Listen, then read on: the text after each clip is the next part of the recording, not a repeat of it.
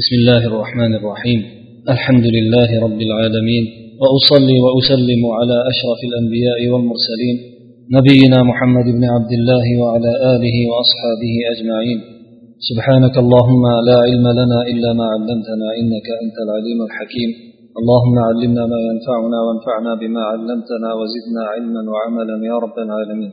محترم birodarlar o'tgan suhbatimizning oxirida payg'ambar sollallohu alayhi vasallamni va u zot keltirgan da'vatni rasululloh sollallohu alayhi vasallam olib kelgan islom dinini istehzo qiluvchilar bu dinning ustidan kuluvchilar bu dinni masxara etuvchilar zikriga kelib to'xtab qolgan edik.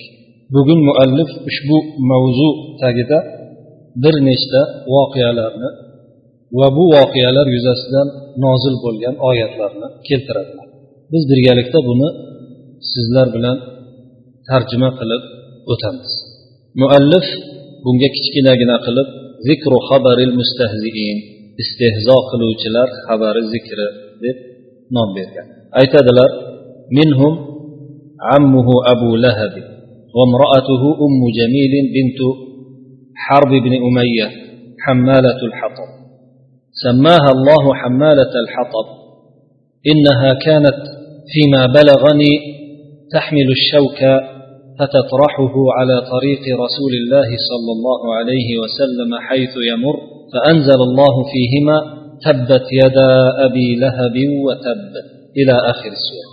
برنج بولب مؤلف صلى الله عليه وسلم masxara qilgan ichilar kishilar ichida u zoti bobarakotning amakisini سنب o'tyaptilar amakisini sanab o'tishlariga sabab birinchi bo'lib aytishlariga sabab bir tomondan bu odam rasululloh sollallohu alayhi vasallamni da'vatlariga juda qattiqlik bilan to'siq bo'lgan bo'lsa bu odam va uning ayoli. Ikkinchi tomondan yaqin qarindoshning bergan zarbasi boshqalarga qaraganda qattiqroq tegishiniga ham ishora bo'layotgandek go'yo. Aytyaptilarki bu istehzochilar masxaralovchilar orasidan abu lahab bor edi. Ya'ni orasida abu lahab ham bor. Va uning ayoli ummu jamil bintu harb. Harb qizi ummu jamil degan ayol. Bu ummu jamil degan ayol banu umayyadan hisoblanadi. Banu umayyani bilasiz banu hoshimga eng yaqin bo'lgan qarindoshlardan. Banu umayyalar rasululloh sollallohu alayhi vasallam bilan nasabda abdumanofda birlashishadi ya'ni rasululloh sollallohu alayhi vasallam muhammad ibn abdulloh ibn abdul muttalib ibn hashim ibn abdumanof bo'lsalar ular harb ibn umayyalar harb ibn umayya ibn e, abdumanof deb nima qilinadi ya'ni abu sufyon ibn harb ibn umayya ibn abdumanof demak ummu jamil abu sufyonni singlisi bo'lar. Ushbu ikkita kishi bir oila rasululloh sollallohu alayhi vasallamga nihoyatda qattiq ozor yetkazgan oilalardan hisoblanadi. Shuning uchun bular haqida hozir muallif asroda aytib o'tyaptilar. Bitta kichkina to'liq sura nozil bo'ldi. Alloh taolo bu ayolni o'tin ko'targan o'tin qo'ltiqlagan deb nomladi. Ibn ishoq aytadilarki menga yetib kelishiga qaraganda bu ayol tikan shunga o'xshagan tikanga o'xshagan narsalarni to'plab rasululloh sollallohu alayhi vasallamni o'tadigan yo'llariga tashlab chiqar edi. Shuning uchun o'tin qo'ltiqlagan o'tin ko'taruvchi deb nomlandi deydilar. Alloh taolo bular ikkisi bu ikkalasi haqida o'sha tabbat surasini nozil qildi. Boshi abu lahabni ikki qo'li qurisin va quridi ham deb boshlanadi. Suraning oxirigacha. Yana aytishlariga qaraganda bu ayolning hammolatul hatob deb nomlanishiga yana bir sabab odamlar ichida chaqimchilikni ko'p qilib yurar edi. Xususan musulmonlarning ziddiga rasululloh sollallohu alayhi vasallamning zidlariga juda jonbozlik ko'rsatib chaqimchilik qilar gaplarni tashib suxanchinlik qilib yurar edi. Odamlar o'rtasida adovat tashlab adovatni gijgijlab xuddi o't xuddi o't o't orqali o'tin orqali afvan o'tin orqali o't qanchalik gurillab yonadigan bo'lsa bu ham odamlar o'rtasida adovatni shunchalik gurullatib yoqib yurar edi shuning uchun ham bu o'tin qo'ltiqlovchi deb nom oldi deyishgan ba'zi ulamolar deydilar ibn ishoq rahmatulloh قال ابن إسحاق فذكر لي أن أم جميل حين سمعت ما نزل في زوجها من القرآن أتت رسول الله صلى الله عليه وسلم وهو جالس في المسجد عند الكعبة ومعه أبو بكر وفي يدها فهر من حجارة فلما وقفت عليهما أخذ الله ببصرها عن رسول الله صلى الله عليه وسلم فلا ترى إلا أبا بكر. قالت يا أبا بكر أين صاحبك؟ بلغني أنه يهجوني والله والله لو وجدته لضربت بهذا الفهر فاه أما والله إني لشاعرة مذمما عصينا وأمره أبينا ودينه قلينا ثم انصرف ابن إسحاق رحمة الله عليه أنا shunday hikoya qiladilar menga aytilishicha ummu jamil o'zi eri haqida nozil bo'lgan qur'onni eshitganida ya'ni tabbat surasini eshitganida rasululloh sollallohu alayhi vasallam oldilariga keldi. Rasululloh sollallohu alayhi vasallam masjidda kabani yonida abu bakr bilan birga o'tirar edilar.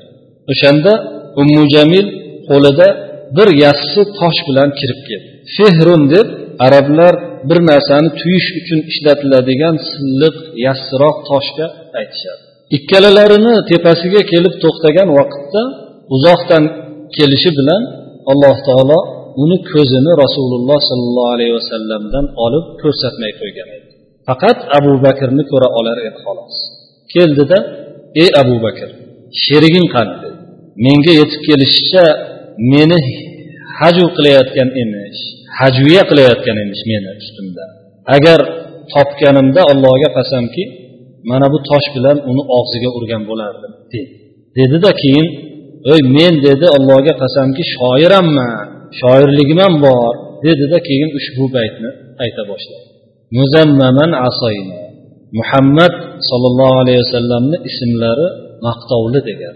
Shuni teskarisini aytib maqtovli degan nom bilan aytgisi kelmasdan muhammad degisi kelmasdan muzammam ya'ni maqtovlini teskarisi yomonga loyiq yomonlashga loyiq yomonlangan degan ma'noni bildiradi. Biz yomonlanganga bo'ysunmadik. uning ishini tashladik dinini esa yomon ko'rdik nafratlandik dinidan deya boshladi keyin qaytib ketdi قال أبو بكر يا رسول الله أما تراها رأتك قال ما رأتني لقد أخذ الله ببصرها عني شند أبو بكر إيه رسول الله إيه الله پیغمبر أما تراها رأتك يعني bu ayolni sizni ko'rmadi deb o'ylaysizmi ko'rmadimikin sizni hech sizga ko'rmaganday sizni oqtarib kelib menga xitob qildi degan ma'noda siz ko'rmadi shekilli. Ko'rmadi deb o'ylaysizmi? dedilar abu bakr roziyallohu anhu. Shunda rasululloh sollallohu alayhi vasallam meni ko'rmadi alloh taolo buni ko'zini mendan olib qo'ydi dedilar. Deb rivoyat qiladilar ibn ishoq rahmatullohi alayhi ibn ishoq o'zlarini siyratlarida buni sanadini menga aytilishicha deb rivoyat qilganlari bilan bu hikoyani imom ibn hibbon o'zlarini sahihlarida keltiradilar imom hokim o'zlarini mustadraklarida keltirib sahih san'at bilan kelgan deydilar humaydiy o'zlarini musnatlarida va boshqalar keltiradilar imom hofiz ibn hajar ham fathul boriyda bu rivoyatni keltirib hasan rivoyat deb aytib o'tgan قال ابن إسحاق وكانت قريش تسمي رسول الله صلى الله عليه وسلم مذمما ثم يسبون وكان رسول الله صلى الله عليه وسلم يقول ألا تعجبون لما يصرف الله عني من أذى قريش يسبون ويهجون مذمما وأنا محمد ابن إسحاق shunday deydilar bu rivoyat ibn ishoq hozir keltirayotgan hikoya imom buxoriyni sahihlarida ham keladi quraysh qabilasi rasululloh sollallohu alayhi vasallamni muzammam deb atar edilar ya'ni muhammad deyishni o'rniga maqtovli deyishni o'rniga yomon deb atar edilar. Keyin o'sha so'kar edi. Rasululloh sollallohu alayhi vasallam aytar edilarki alloh taoloning mendan quraysh ozorini burayotganligiga ajablanmaysizlarmi ular muzammam degan odamni so'kib haju qilib istehzo qilib masxara qilib yotishibdi men esa muhammadman deb qo'yar edilar. Shu yerdan biz ham rasululloh sollallohu alayhi vasallam olganlaridek rasululloh sollallohu alayhi vasallamni sunnatlarini darslarini olsak bo'ladi. Eng muhim darslardan bittasi bizga birov shu dinga da'vat tufayli islomga bo'lgan yaxshilikka bo'lgan chaqiriq tufayli ustimizdan kuladigan bo'lsa bizga turli laqablar qo'yadigan bo'lsa undan xafa bo'lmasligimiz balki o'sha laqablar qo'yilganiga rasululloh sollallohu alayhi vasallam aytganlaridek bular o'sha laqablar qo'yilgan kishilarni ayblayaptilar. Biz esa alhamdulillah musulmon degan nomimiz bor bizni nomimiz musulmon da'vatchi allohga da'vat etadigan odamlarmiz boshqa nomlar bilan bizni ataydigan bo'lishsa yomonlaydigan va o'sha nomlar orqali bizni mazammat qilishadigan bo'lsa o'sha mazammatlar yomonlashlar o'sha nomlarga boradi deb xulosa qilishimizga ham asos bo'lgan hadis hisoblanadi. Ya'ni yo'ldagi da'vat yo'lidagi bunday gap so'zlarga e'tibor qilishga arzimaydi degan bir qoidani rasululloh sollallohu alayhi vasallam mana shu gaplari bilan aytib o'tib ketyapti وكان أمية بن خلف بن وهب بن حذافة بن جمح إذا رأى النبي صلى الله عليه وسلم همزه ولمزه فأنزل الله فيه ويل لكل همزة لمزة إلى آخر السورة كلها أمية بن خلف bu banu jumah qabilasidan qurayshni banu jumah qabilasidan hisoblanadi. Umayyat ibn halaf rasululloh sollallohu alayhi vasallamni ko'rganida ko'zi bilan a'zolari bilan masxara qilib jim turib ham ichida ham masxara qilib qo'yar edi. Shunda alloh subhanahu va taolo bu odam to'g'risida ushbu surani nozil qildi. Har bir hech narsadan tap topmaydigan odamlar ichida istehzo qiladigan hamda maxfiy suratda ham masxara qiladigan kishiga voy bo'lsin jahannam bo'lsin degan oyat bilan boshlanadigan o'sha surai humazani nozil qildi. Bu surani oxirigacha o'sha odam to'g'risida nozil qildi deydilar muallif rahmatullohi alayhi ibn ishoqdan naql qilib. Buni surani tafsirini tafsir kitoblardan inshaalloh ko'rib olasizlar قال ابن هشام الهمزة التي الهمزة الذي يشتم الرجل علانية ويكسر عينيه عليه ويغمز به ibn hishom aytadilarki humazani tafsirida humaza degani kishini ochiqchasiga so'kib ko'zini qisib ko'zi bilan ko'zini qisib unga turli qiliqlar qiladigan kishiga humaza deb ataladi deydi hola hasson ibn sabit keyin hasson ibn sobitni she'rlaridan bir dalil sifatida ushbu humazani ishlatgan lafzni keltiryapti. Hasson ibn sobit bir she'rlarida aytadilarki hasson ibn sobitni bilasizlar rasululloh sollallohu alayhi vasallamni mudofaa qilgan rasululloh sollallohu alayhi vasallamni himoya qilgan ansoriylarning ulug' shoirlaridan sahobalarni ulug' shoirlaridan hisoblanadi. Bu kishi she'rlaridan bittasida shu so'zni ishlatib shunday deydi hamastuka faxtada'ta li zulli nafsin biqofiyatin taajjaju bir boshqa narsa to'g'risida gapirayotib men senga ko'z qisdi.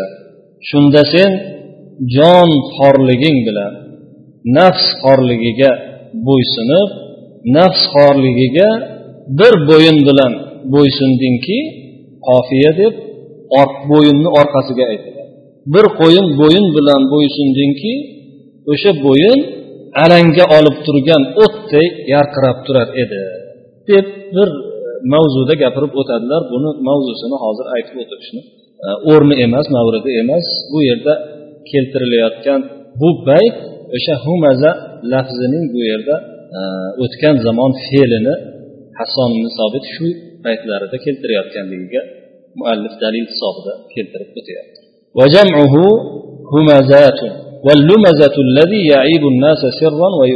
buning ko'pligi humazani ko'pligi humazot deb ataladi arab tilida lumazani ma'nosi esa odamlarni bekitiqcha yashirincha ayblab ularga ozor beradigan kishiga aytiladi قال ابن إسحاق وكان خباب بن الأرت قينا بمكة يعمل السيوف وكان قد باع من العاص بن وائل سيوفا عملها له حتى كان له عليه مال فجاءه يتقاضى ibn ishoq yana bir istehzochilarni hikoyasini aytishga o'tyapti e'tibor bergan bo'lsangiz payg'ambar sallallohu alayhi vasallamni dinlarini u kishi keltirgan da'vatni istehzo qilgan kishilar yetarli kishilar bo'lgan kamchilik bo'lishmagan o'zi o'sha vaqtda makka ahli sanoqli bo'lishiga qaramasdan shu sanoqli aholining ichidan zodagonlar ichidan sanoqli zodagonlar ichidan anchaginasi rasululloh sollallohu alayhi vasallamni dinini masxara qilib o'tganligini bilib olamiz. E'tibor bergan bo'lsangiz ilgarigi rasululloh sollallohu alayhi vasallamga ozor bergan kishilar to'g'risidagi hikoyalarni ham o'tganimizda bu yerda hozir u kishini dinlarini masxara qilayotgan kishilarni o'tganimiz hayotini o'tganimizda shularning ko'pchiligi balki barchasi desa ham bo'laveradi zodagonlar qismida boy badavlatlar kishi kishilar boy badavlat kishilar jumlasida ekanligi ma'lum ya'ni yangi kelgan dinga haqiqatga to'sqinlik qilib qoladigan narsa kishini dunyoga bog'liq qilib qo'ygan narsalar bo'lishini bilib olamiz. Diningizni to'sishga eng xizmat qiladigan dinga to'siq bo'lishi mumkin bo'lgan dunyodagi eng katta narsalardan biri qur'onda ham bu necha joylarda sanab o'tiladi? Kishini qo'lida mol dunyosi bo'lishi yer suvlari bo'lishi ayol bola chaqalari bo'lishi shu narsalar kishini ko'zini shamg'alat qilib kishini ko'zini yog' bostirib da'vat yo'lidan to'sib qo'yishi mumkin. Ibn ishoq keyingi masxarachi haqida ushbu hikoyani qilyapti. Habbob ibn arat roziyallohu anhu makkada qilich yasaydigan uchta edilar u kishi osibni voilga qilich sotgan edilar. Qilich qilib berib qilich sotgan bo'lib o'sha sotgan pulidan osibni voil bo'ynida u kishini qarzi qolgan edi ya'ni moli qolgan edi. Osibni voil unga u kishiga qarz berishi kerak. Bilasiz habbob arab roziyallohu anhu eskidan ilgaridan rasululloh sollallohu alayhi vasallamga musulmon bo'lgan sahobiy ulug' sahobiylardan hisoblanadi.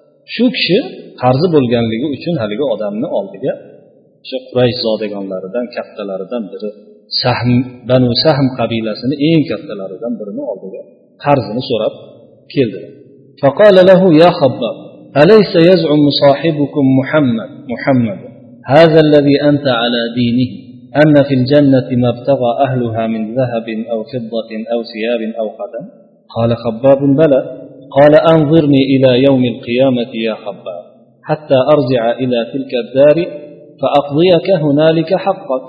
والله لا تكون أنت وصاحبك يا خباب آثر عند الله مني ولا أعظم حظا في ذلك. shunda haligi zodagon asl zoda habbob ibn al aratga qarab turib ushbu so'zlarni aytdi ey habbob sheriging sheriklaring muhammad sen haligi dinida bo'lib turibsanu diniga kirgansanku o'sha muhammad jannatda jannat egalari xohlagan oltin kumush kiyimlar xizmatkorlar bo'ladi deb davo qilmaydimi o'sha sherik ha dedilar habob shunda keyin istehzo bilan qiyomat kunigacha bo'lmasa meni kutib turgin habbob o'sha joylarga men ham borayu o'sha yerda seni haqqingni beraman o'shanda allohga qasamki sen va sheriging ey habbob ollohni huzurida mendan ko'ra ham manzilatlaring yuqori nasibalaring ortiq bo'lmas meni ko'ryapsanu bu dunyoda nasibamni degandek u yoqqa borganda men sizlardan ham ko'ra nasibali bo'laman agar degan boradigan bo'lsam degan bir qattiq istehzoni qildi فأنزل الله تعالى أفرأيت الذي كفر بآياتنا وقال لأوتين مالا وولدا إلى قوله ويأتينا فردا shunda alloh subhanahu va taolo maryam surasini beshta oyatini nozil ushbu oyat bilan boshlanadi bizni oyatlarimizga kofir bo'lib hali molu farzandlar beriladi menga degan kishini ko'rmadingizmi ko'rdingizmi deb boshlanadigan oyatni hamda undan keyingi to'rt oyatni nozil qildi farda bizni oldimizga yolg'iz holda hali keladi degan oyatgacha oyatni oxirigacha o'sha nimalarni nozil qildi deydi ibn ishoq rahmatullohi alayhi bu oyatlarni ham sizlar inshaalloh tafsiridan ko'rib olishingizni maslahat beraman. Chunki ilgari ham aytib o'tdik necha suhbatlarda biz unchalik tafsilotiga to'xtashga o'zimizda vaqt topa olmayapmiz. Siyrat darslari cho'zilib ketmoqda قلت وفي الصحيح عن خباب رضي الله عنه قال كنت قينا بمكة فعملت للعاص بن وائل السهم فجئت أتقاضاه فقال لا أعطيك حتى تكفر بمحمد صلى الله عليه وسلم. فقال لا أكفر بمحمد حتى يميتك الله ثم يحييك. قال إذا أماتني الله ثم بعثني بعثني ولي مال وولد. فأنزل الله أفرأيت الذي كفر بآياتنا وقال لأوتين مالا وولدا إلى قوله ويأتينا فردا مؤلف aytadilarki men aytamanki deydilar ya'ni ibn ishoqni bu so'zlarida bu so'zlari sahihda ham imom buxoriy va muslimda ham kelganligini aytib o'taman degan ma'noda shunday deyaptilar aytamanki sahih buxoriy bilan muslimda habbob ibn arab roziyallohu anhudan o'sha yuqoridagi hikoya ushbu suratda keladi habbob arab aytadilarki makkada men qilich yasash yasaydigan usta edim. Osibni voilga qilich qilib berdimda keyin pulini olgani keldi. Shunda muhammadga kofir bo'lmasang pul bermayman dedi. Muhammadga kofir bo'lasan keyin pulni olasan. Shunda men u kishi shunday javob berdilarki alloh taolo seni o'ldirib keyin qayta tiriltirmaguningcha tiriltirmagunicha muhammadga men kofir bo'lmayman. Ya'ni hech qachon men muhammadga kofir bo'luvchi emasman dedim deydilar. Shunda u javob berdiki agar meni alloh taolo o'ldiradigan bo'lsa olloh o'ldiradigan bo'lsa keyin tiriltiradigan bo'lsa molu dunyo farzandlar bilan tiriltiradi deb aytdi. O'shanda alloh subhanava taolo yuqorida boya biz aytib o'tgan ibn ishoqni rivoyatidagi oyatlarni nozil qildi deydilar sahiha وفي صحيح مسلم عن أبي هريرة رضي الله عنه قال قال أبو جهل هل يعفر محمد وجهه بين أظهركم؟ فقيل نعم. فقال واللات والعزى. واللات والعزى لئن رأيته يفعل ذلك لأطأن على رقبته ولأعفرن وجهه بالتراب. imom muslimni sahihlarida abu hurayra roziyallohu anhudan ushbu hikoya keladi. Aytadilarki abu jahl shunday dedi. Muhammad sizlarni oldilaringda yuzini yerga tuproqqa surkaydimi ya'ni sajda qiladimi deganni istehzo bilan mana shu lafz bilan aytyapti yer yuzini yerga surkaydimi? dedi. Ha deb javob berildi. Shunda lot bilan uzzoga qasamki agar shunaqa qilayotganini ko'rib qolsam bo'yniga oyog'im bilan bosamanda yuzini yerga yopishtirib qo'yaman. Tuproqqa yuzini tuproqqa bulab tashlayman dedi. قال فأتى رسول الله صلى الله عليه وسلم وهو يصلي زعم ليطأ على رقبته فما فاجأهم منه إلا وهو ينكص على عقبيه ويتقي بيديه فقالوا ما لك يا أبا الحكم قال إن بيني وبينه خندقا من نار وعولا وأجنحة رسول الله صلى الله عليه وسلم namoz o'qishga keldilar فأتى رسول الله صلى الله عليه وسلم وهو يصلي shunda u abu jahl rasululloh sollallohu alayhi vasallam namoz o'qiyotganlarida oldiga o'zini davosi bo'yicha o'sha muborak bo'yinlariga oyog'i bilan chiqish uchun bo'yinlarini bosish uchun keldi shunda ularni hayratga solgan narsa shu bo'ldiki ular abu jahlning orqasiga qarab tishlanib ikki qo'li bilan bir narsa o'zini bir to'sgan holda tishlanib qochayotganini ular hayratlanib kuzatib qolishdi. Shunda uni oldiga kelib abul hakam nima bo'ldi sizga? Nima bo'ldi senga? deb so'rashdi. Yonida turgan haybarakallachilar o'sha quraysh zodagonlar shunda e, abu abul hakam ya'ni abu jahl men bilan uni o'rtasida shunday bir handaq o'tdan bo'lgan handaq shunday dahshatli narsa qanotlar paydo bo'ldi deb titrab javob قال رسول الله صلى الله عليه وسلم لو دنا مني لاختطفته الملائكة عضوا عضوا وأنزل الله لا ندري في حديث أبي هريرة أو شيء بلغه كلا إن الإنسان ليطغى أن رآه استغنى الآية rasululloh sollallohu alayhi vasallam aytadilarki agar menga yaqinlashganida farishtalar uni ushlab olishib parcha parcha qilib tashlagan bo'lar edi. Alloh subhanahu va taolo o'shanda ushbu oyatlarni nozil qildi. Bilmaymiz deydilar roviy bu abu hurayrani hadislarida keldimi yoki abu hurayraga abu hurayrani hadislarida payg'ambar sallallohu alayhi vasallam yoki u kishiga yetgan narsa bo'ldimi? Ya'ni bu yerda nozil bo'lgan oyatlar o'sha abu hurayrani hadislarida marfo shaklda kelganmidi? Yoki bu narsani abu hurayrani o'zlari aytdilarmi?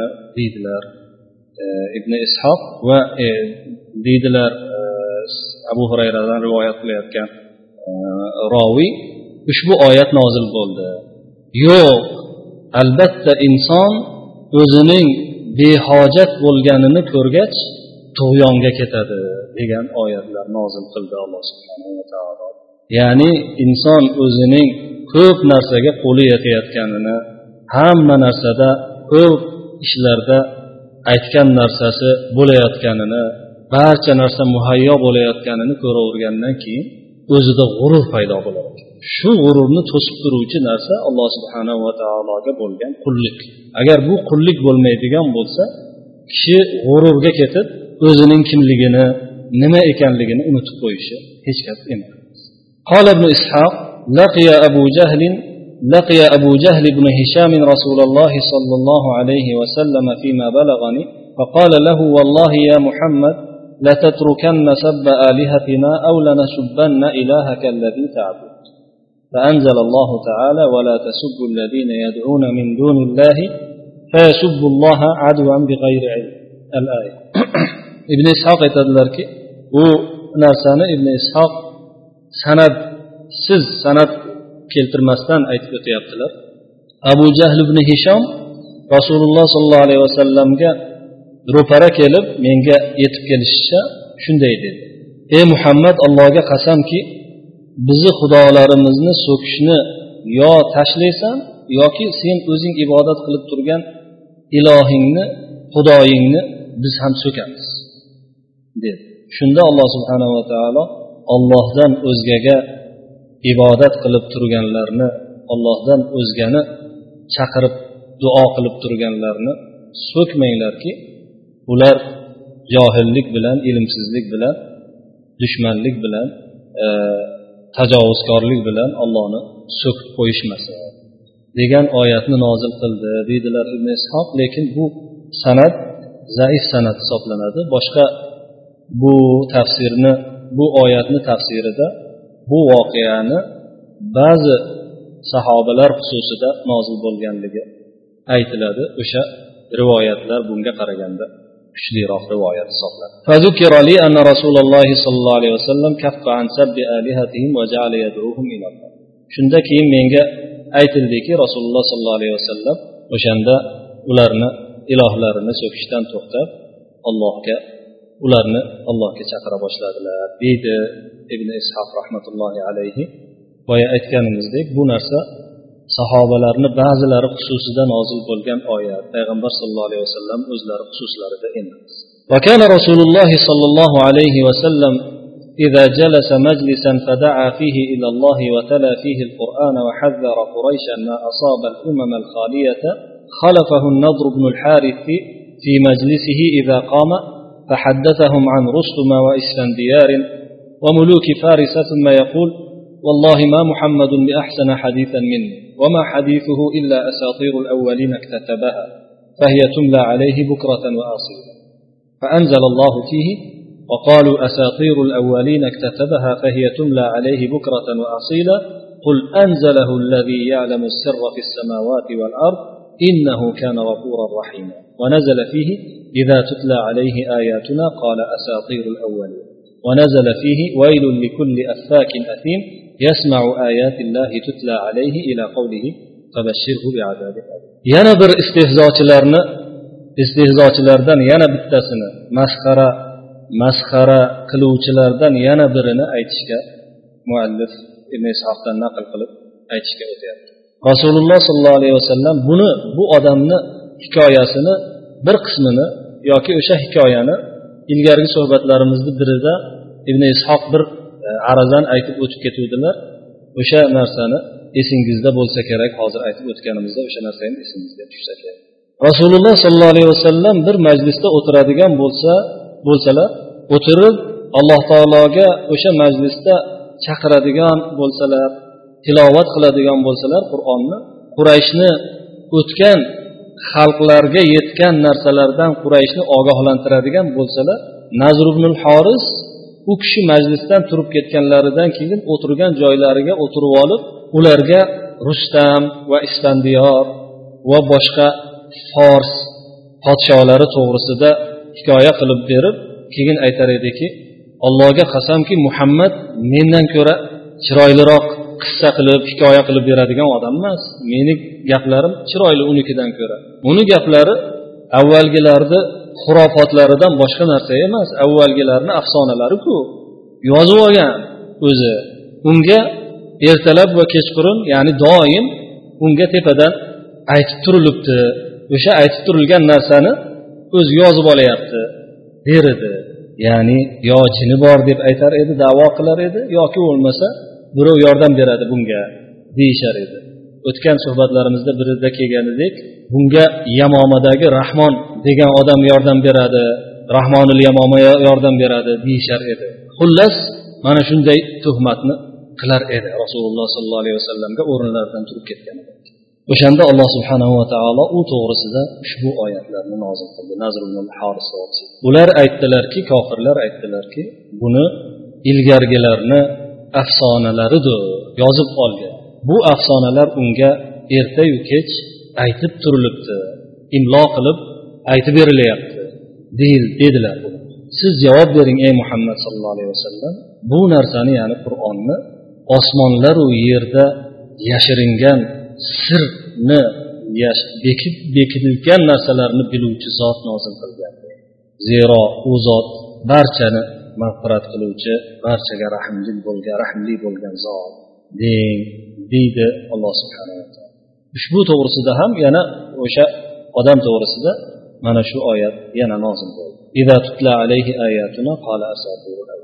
Bizga bizni oyatlarimiz unga tilovat qilib beriladigan bo'lsa ilgargilar avvalgilar afsonasi deydi. Yana ushbu oyat nozil bo'ldi.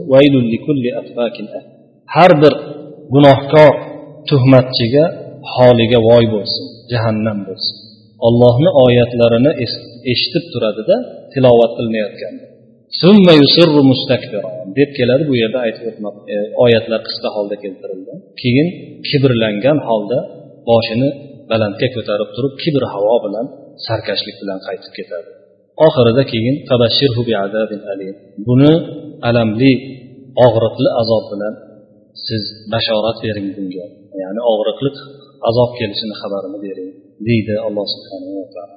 Keyin muallif yana istehzo qiluvchilarni masxara qiluvchilarni qolganlarini ham sanab ular bilan bo'lgan voqealarni aytib o'tadilar. Buni keyingi suhbatga qoldirishga majbur bo'lamiz chunki u cho'zilib ketar ekan. Hozir esa sizlar bilan xayrlashamiz. Sallallohu vasallam va baraka ala nabiyina muhammad va ala alihi va ashabihi ajmain. Assalomu alaykum va rahmatullohi va barakatuh.